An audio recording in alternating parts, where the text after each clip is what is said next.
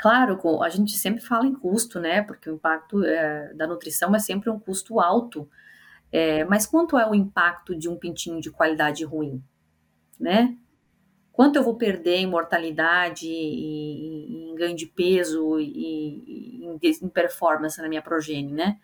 Então, quando se fala em nutrição de matriz, tem que pensar um pouquinho diferente, né? O quanto eu vou estar investindo para melhorar a qualidade da minha progênie, né? Bem-vindos ao podcast O Aviário, as mentes mais brilhantes da avicultura no seu bolso. O podcast O Aviário só é possível através do apoio de empresas inovadoras e que apoiam a educação continuada na avicultura brasileira. American Nutrients. Solução é o nosso compromisso. Olá pessoal, bem-vindos e bem-vindas. Nós vamos dar início a mais um episódio do Aviário Podcast eu sou Catarina Stefanello e é um prazer estar aqui conversando hoje com a Franciele Besta. A Franciele é médica veterinária formada na Universidade Federal de Santa Maria, tem mestrado em zootecnia pela Universidade Federal do Rio Grande do Sul e pós-graduação em gestão empresarial. Uh, atualmente, a Franciele trabalha como especialista em nutrição animal na BRF. É uma jovem que já tem bastante experiência né, na produção e nutrição de aves, e também tem bastante experiência com matrizes pesadas, avós, perus. Que bom te ver novamente, Fran. Muito obrigada por aceitar o nosso convite e por contribuir conosco. Eu que agradeço, Catarina, e obrigado pelo jovem. Temos alguns anos aí de, de experiência na área. Exato. Jovem, mas com bastante experiência. É, é legal quando a gente chega nessa fase. É, bom, eu admiro muito a tua trajetória, né, o teu trabalho é, da mesma forma a tua formação, o teu perfil, desde que eu te conheci lá na UFSM. Então, Franciele, gostaria de pedir para você nos contar um pouquinho dessa sua história na avicultura e como que, que tem sido o teu trabalho atualmente. Vamos lá. Então, a recíproca é verdadeira, né, Catarina? Nos conhecemos aí de, de longa data, na época de estudantes, né, em Santa Maria. É, enfim, então, eu sou médica de, veterinária de formação, né, é, mas eu nunca fui veterinária, né? Mesmo assim, eu sempre falo que eu sou híbrido, né? É, eu sempre gostei dessa parte de produção animal, então, desde a faculdade, eu sempre fiz estágio na área de, de produção, né? É, mas nutrição, para mim, foi algo que foi mais para o final, assim, né? No meu estágio curricular, né? Contato com, é, com o pessoal que, que me orientava, acabei despertando aí o interesse, né? Então, acabei indo é, para o mestrado e depois foi para uma, uma empresa no, no, no, Paraná, em que eu comecei trabalhando com controle de qualidade, laboratório. É, foi muito legal porque eu comecei aí entrando numa fábrica de ração e entender do básico do básico, do que é matéria-prima, enfim, é, que é muito diferente, né? Por mais que tu tenha o, mestrado, são a, realidade na indústria ela é completamente diferente, né? Então, eu, eu, eu sempre gosto de brincar que, que eu cheguei e o pessoal começou a falar, não, porque tá com problema no moinho do no martelo do moinho. E eu imaginando aquele martelo de bater, né, normal, dentro do moinho, assim, meu Deus, mas como esse troço funciona, né? Então, assim, é, foi legal porque eu comecei aí na fábrica, né, entendendo o que é controle de qualidade. Depois eu fui para nutrição e fiquei quase quatro anos nessa companhia e, e depois passei para comecei a trabalhar na, na, BRF, né, que é a minha companhia atual. Fazem quase oito anos que eu que eu atuo na BRF. É, passei por vários é, setores da nutrição, né? A gente tem uma é, trabalho um pouquinho diferente, então já trabalhei com, com nutrição de suínos, é, nutrição de frango de corte também, é, mas hoje, atualmente, é, o meu foco maior é na nutrição de reprodutoras, é, tanto da cadeia de avós quanto na, da, da cadeia de matrizes pesadas e também na parte de nutrição de perus, a cadeia completa, né? Desde avós até o peru de corte.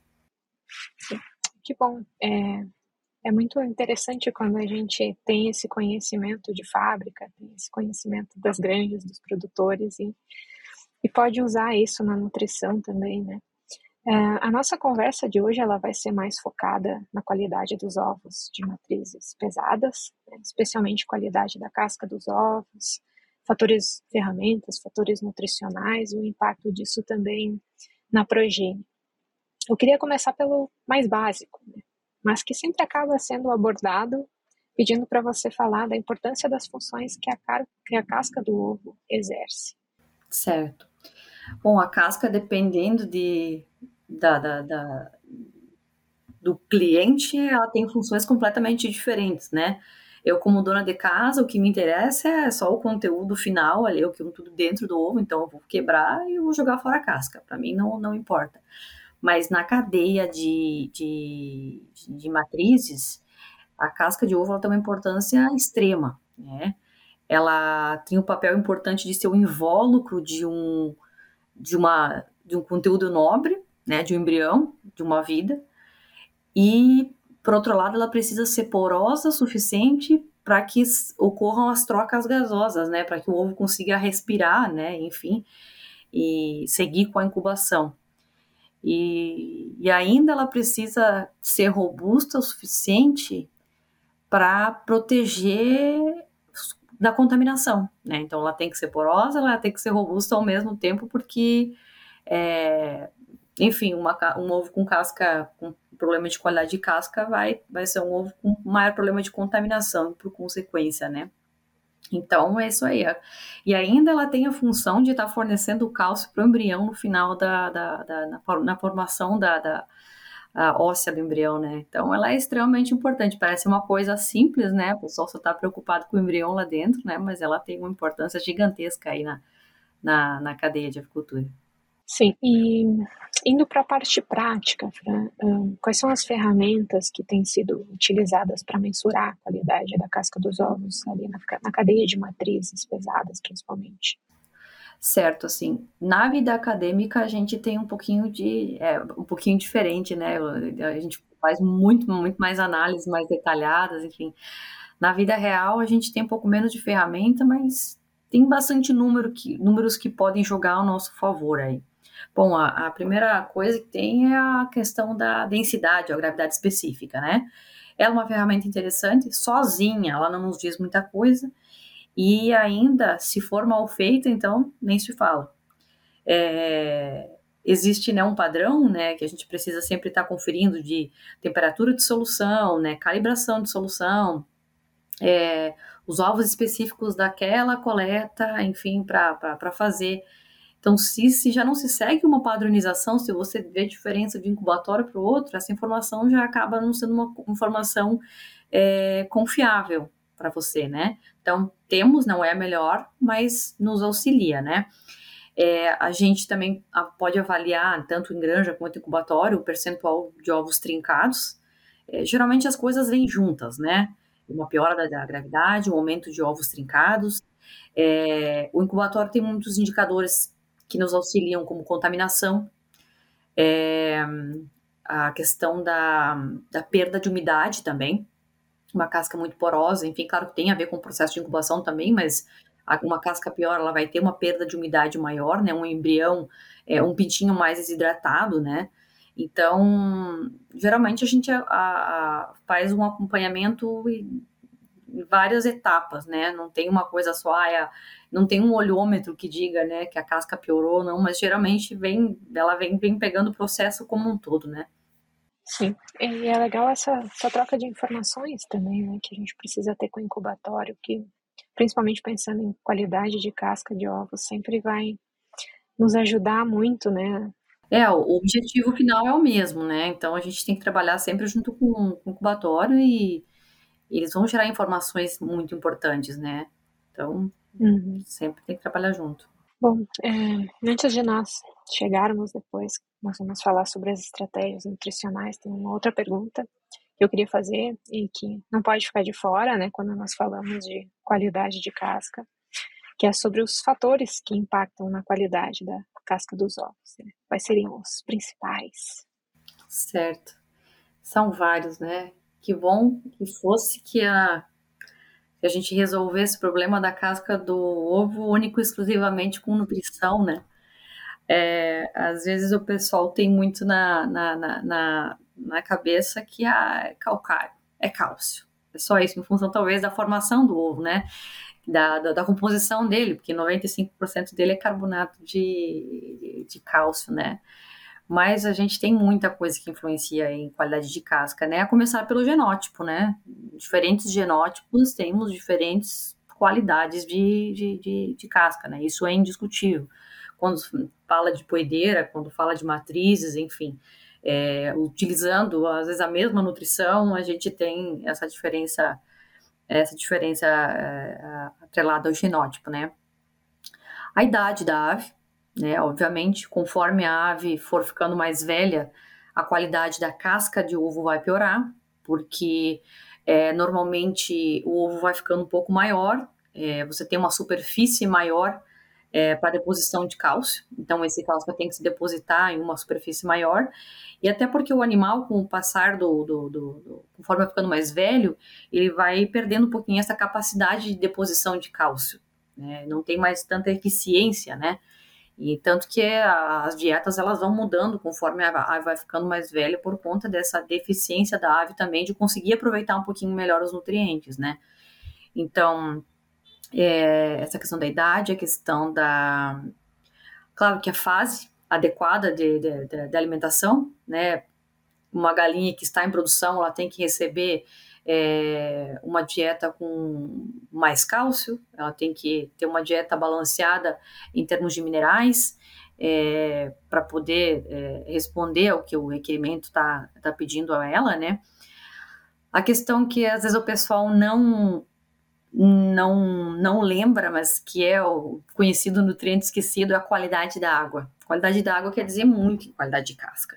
É, é, normalmente o pessoal avalia a questão é, microbiológica, enfim, mas a questão de composição mineral da, da água ela diz muito, porque aí, dependendo da composição, se for uma água mais dura, ou da composição mineral dela, vai ter minerais ali que vão estar competindo entre si pela absorção e que vão impactar diretamente na formação da casca e qualidade de casca, né?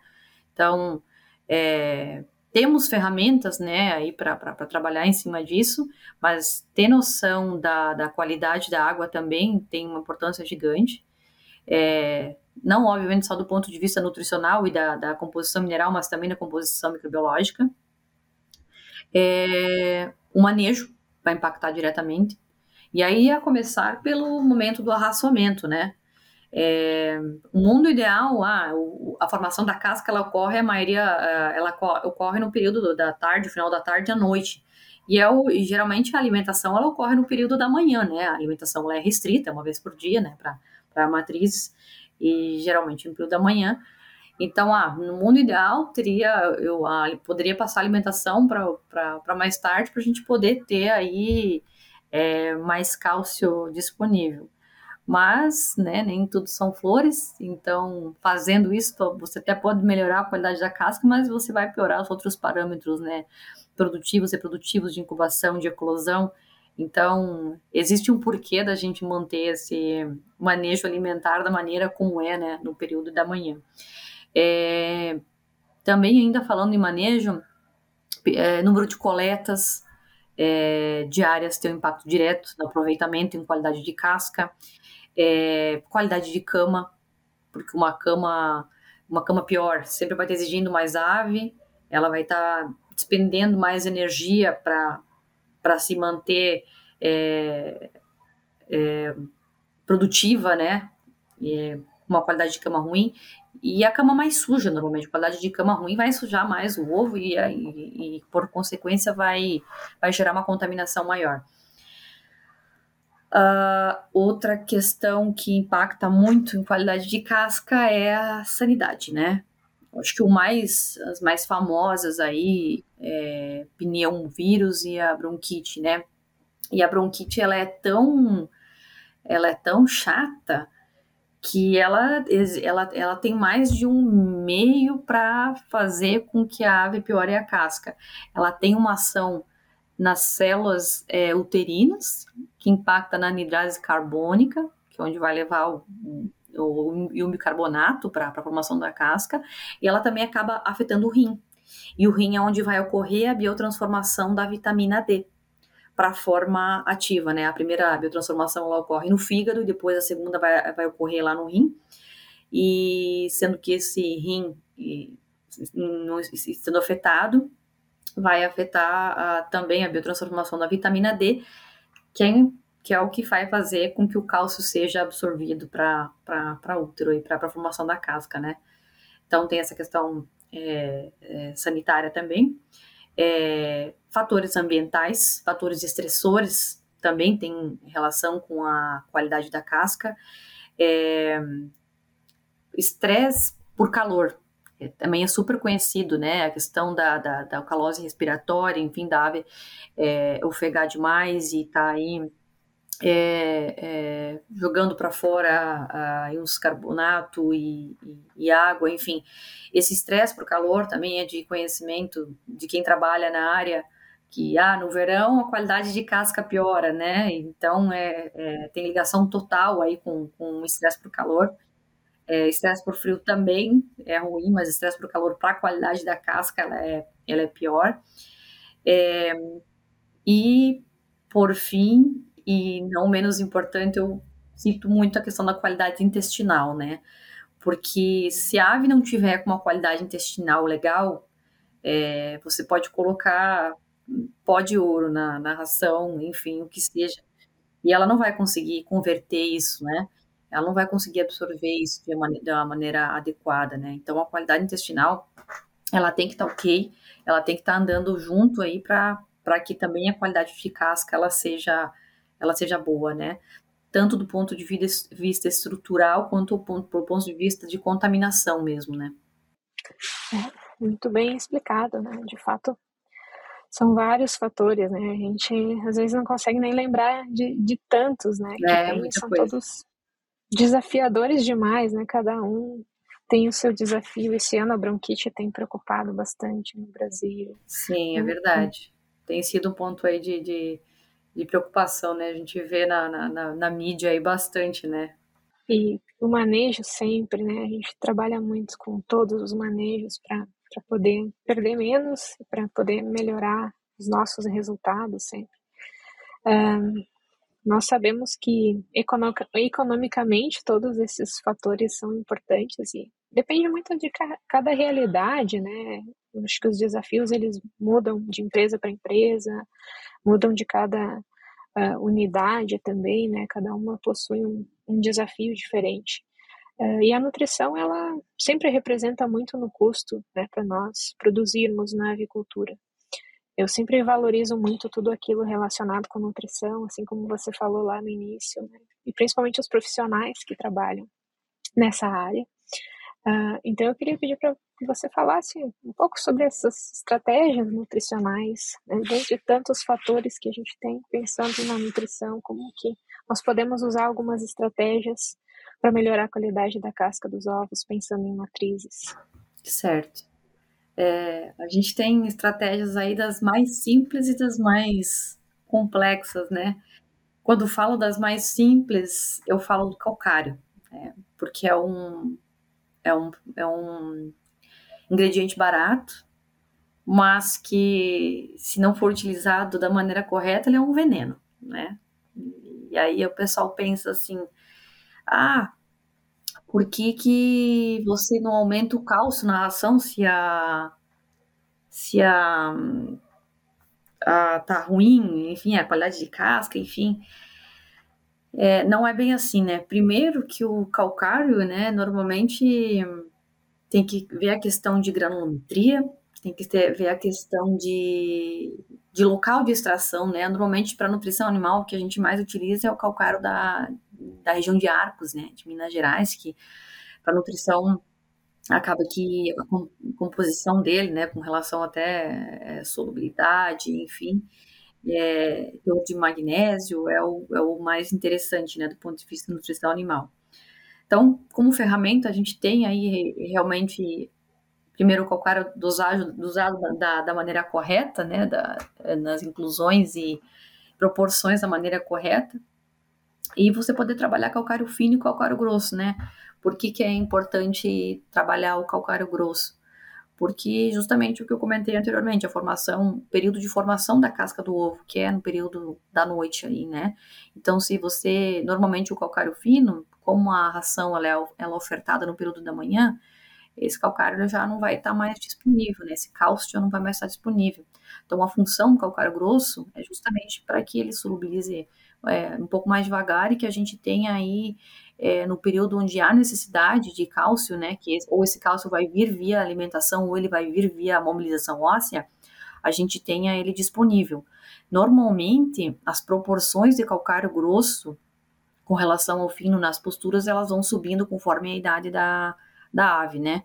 Então, essa, o calcário, ele é uma, uma, uma ferramenta importante, calcário é, grosso também.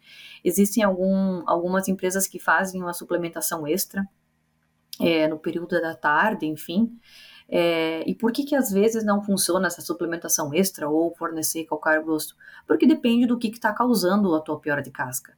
Se tiver com desafio de bronquite, se tiver aí com a questão da, como eu comentei, é, do rim ou mesmo na questão do, da, da, das células uterinas aí afetadas, né, não é aumentando o calcário que a gente vai resolver o problema, né? Se tiver algum problema de estresse por calor, da mesma forma.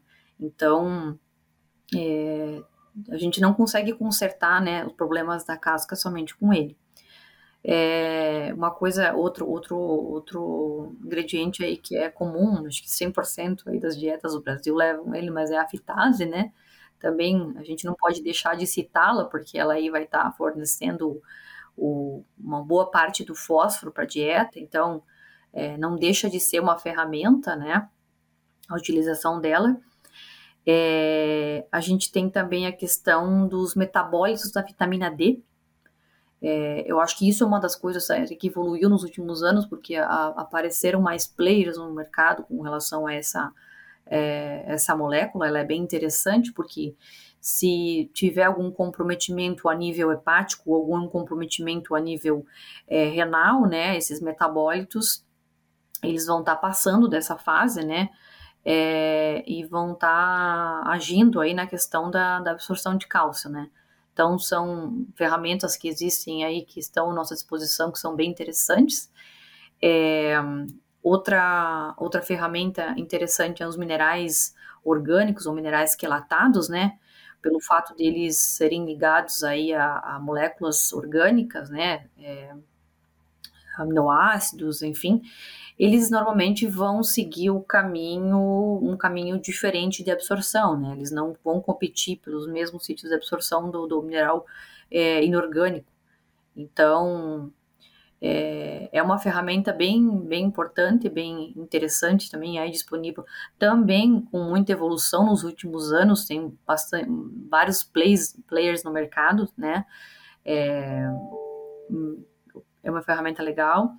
É, o próprio balanço eletrolítico, como uma ferramenta também, é, aí a gente, a utilização de uma fonte de potássio, seja cloreto, carbonato, é, o bicarbonato de sódio e sal, normalmente são esses três é, que a gente utiliza aí para fazer o balanço eletrolítico, né? As, as próprias empresas de genética elas vêm trabalhando e evoluindo aí nos últimos anos para balanços para balanços maiores, né? e inclusive onde nós temos mais desafio por, por calor, né? É, existe uma recomendação de se trabalhar com um pouquinho mais alto aí para até reduzir mortalidade e, e, e, tudo mais. Então também é uma, é uma, uma ferramenta importante. A própria, a, a, própria o faseamento dos, da, das rações que a gente tem. Aí, normalmente ah, o pessoal trabalha com três posturas, né? É, a troca da ração na fase correta é importante para a gente manter qualidade de casca, né? Claro, entre outras coisas, como controle, controle de peso de a, das aves, enfim. Porque normalmente, da postura 1 para uma postura 3, é, se trabalham níveis de cálcio maiores, níveis de fósforo menores, né? E também as proporções de calcário grosso, quando se, quando se fala em uma ração farelada, elas são mais altas conforme a, a ave for ficando mais velha, né? E também é, a troca no momento correto, é, para tentar dar uma controlada no peso do ovo, porque como falei anteriormente, a ave mais velha tende a ter um ovo maior e aí aquele é, a, tem que fazer aquela distribuição do, do, do, cálcio aí numa superfície maior, né? É, o que mais que a gente pode citar? É, o que me vem em, em, em mente agora é, são esses são esses são essas estratégias, né? Que não parece simples, como eu falei, né? Não é, é queria eu ter conseguir resolver problema de casca só com nutrição, né? Mas a gente acho que tem ferramentas legais a nosso favor aí que, que, que podem ser utilizadas, né? Excelente, de fato, é complexo, né? E e faz parte também a complexidade. Acho que a gente foi evoluindo muito ao longo dos anos, né? Você ali deve ter visto várias dessas mudanças, né? E, e principalmente um, uma maior preocupação, de fato, com, com, qualidade de casca de ovos, né? É, me encaminhando já para a parte final da nossa conversa, tem uma área que você trabalha bastante tempo também, que é a, a relação entre qualidade de casca e progênio. O que tem se falado atualmente sobre impacto de qualidade de casca dos ovos no desenvolvimento da progênie? Bom, é uma ligação direta, né? Basicamente, todas as ferramentas que eu comentei ali, que são para qualidade de casca, elas vão ser para a qualidade da, da progênie, né? Tudo, tudo que, que, a, que a gente faz aí de legal para a reprodutora vai acabar impactando direto na, na qualidade da progênie. E isso é uma coisa legal porque eu acho que a, essa preocupação ela aumentou com os últimos anos, né? É, o pessoal entendeu que, o, que a nutrição da reprodutora ela tem que ser diferente. Ela tem que é, a qualidade do pintinho vai depender da nutrição da, da, reprodutora. Não são coisas diferentes. Eu tenho que melhorar a qualidade da casca, e não só a qualidade da casca, mas a nutrição de uma maneira geral, né? Enfim, aporte de vitamina e, outras coisas aí, para poder impactar direto na, na, na, na né? Então, isso é uma coisa que realmente me deixa, me deixa feliz, né? Com relação a, como eu falei, as ferramentas elas são basicamente as mesmas, é, mas se dá uma atenção, uma atenção muito maior, né? E a ligação é total, né? Total e, e e direta. É que bom que nós estamos mensurando mais isso, talvez, e estamos falando mais sobre a é, hoje em dia o pessoal né? grita, hoje em dia o pessoal grita, é isso aí. Não, tem que melhorar, melhorar a qualidade do pintinho lá. Aí vem vindo, vai voltando, vai voltando, né? e claro, a gente sempre fala em custo, né? Porque o impacto é, da nutrição é sempre um custo alto. É, mas quanto é o impacto de um pintinho de qualidade ruim? né? Quanto eu vou perder em mortalidade, em, em ganho de peso e em, em, performance na minha progênie, né? Então, quando se fala em nutrição de matriz, tem que pensar um pouquinho diferente, né? O quanto eu vou estar investindo para melhorar a qualidade da minha progênie, né? American Nutrients, entregando soluções tecnológicas para o bem-estar e segurança humana e animal desde 2007. Alicerçados ao conceito One Health, os produtos e a inovação da American Nutrients contribuem para a saúde humana, o bem-estar animal e a preservação do meio ambiente. Bom, para finalizar, tem uma pergunta padrão né, desse podcast desde que ele surgiu. E hoje, especialmente, eu tenho vontade de te fazer essa pergunta, né? Tenho curiosidade também de saber um pouco da tua opinião. É, o que, que diferencia um profissional de sucesso na avicultura para ti? Olha, acho que a primeira coisa é acho que paciência de entender, de começar. Todo mundo tem que começar e entender toda a cadeia, entender qual é o seu lugar. É, e que não vai ser da noite para o dia que você vai virar o CEO da empresa, né? É, eu acho muito engraçado isso, mas por isso que eu digo, paciência ela é importante, persistência também, porque assim, assim como, acho que não é só na agricultura, né? É, tem altos e baixos, né? Tem momentos e momentos. Então, também tem que ser persistente. É importante que esteja sempre atento às oportunidades, e tem muitas na nossa área. Tem muitas, né? Tem muitas. tem que ver com o que você se identifica e, e ter muito amor pelo que você faz. Tem que gostar, né? Se você não gostar, é claro que não é aquilo que é, tem uma, um ditado famo, famoso, aquela frase famosa, ah, gosto de o que você faz você não, precisar eh, não precisará trabalhar um dia na sua vida. Não concordo com isso, porque todo mundo tem dias bons e dias ruins em qualquer área, enfim. É, mas o importante é você gostar e você realmente brilhar os olhos, né? O, o que, que, o que você está trabalhando, né? E, e, e, o, e o legal da nossa área é que você está sempre aprendendo, né? Você está sempre em um aprendizado contínuo, não é uma, uma coisa estática. E, aí a nossa área permite que a gente tenha uma gama de. A gente pode ir lá para o incubatório, a gente pode ir lá para a granja de matriz, a gente pode ir lá para o frango de corte, a gente pode ir para a fábrica de ração. A cadeia é grande independente de onde você esteja, você tem oportunidade, né, de estar tá trocando ideia e, e para entender mais o processo, né? É um, ela é viva, né? Então, o que eu o, o, que eu diria é isso aí. Eu acho que tem que ter paciência, tem que gostar e tem que estar tá sempre uh, se adequando, né? Eu acho que é, como como que a gente diz, é, resiliência, né? A gente tem que estar tá sempre se adequando, né? Quando é, a tecnologia está aí. É, não é uma coisa tão fácil, né? Para as pessoas que são mais, mais jovens, ok, a gente tem que se adaptar. A gente tem que se adaptar, né? Eu, eu, eu, eu entrei na faculdade usando disquete e saí tinha tava começando a história da nuvem, né? Isso a gente fala aí em, em cinco anos, dentro de cinco anos, olha a evolução que foi, né? Então, na, na, na, na nossa vida profissional também, assim, a gente tem que se adaptar. E não adianta você ser contra a tecnologia.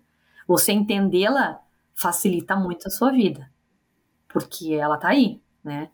Então a gente tem que estar, tá, a gente tá, tem que estar tá, tá atento, né? E, e é isso aí, realmente. E antes de qualquer coisa, muito amor pelo que faz. Sim, nós temos várias possibilidades, né? Vários locais onde a gente pode trabalhar e uma área que demanda muita gente boa, né, para trabalhar também. Bom, Franciele, eu estou muito contente com a nossa conversa de hoje. Obrigada por ter encontrado um tempo para conversar conosco, né, por todas essas informações que você nos deu hoje. Ah, eu que agradeço imensamente pelo convite aí para poder contribuir um pouquinho aí com, com o podcast, viu? Muito obrigada. Bom, quero Agradecer também as pessoas que nos acompanharam hoje. Espero que tenham aproveitado a nossa conversa e nós nos vemos em, em breve.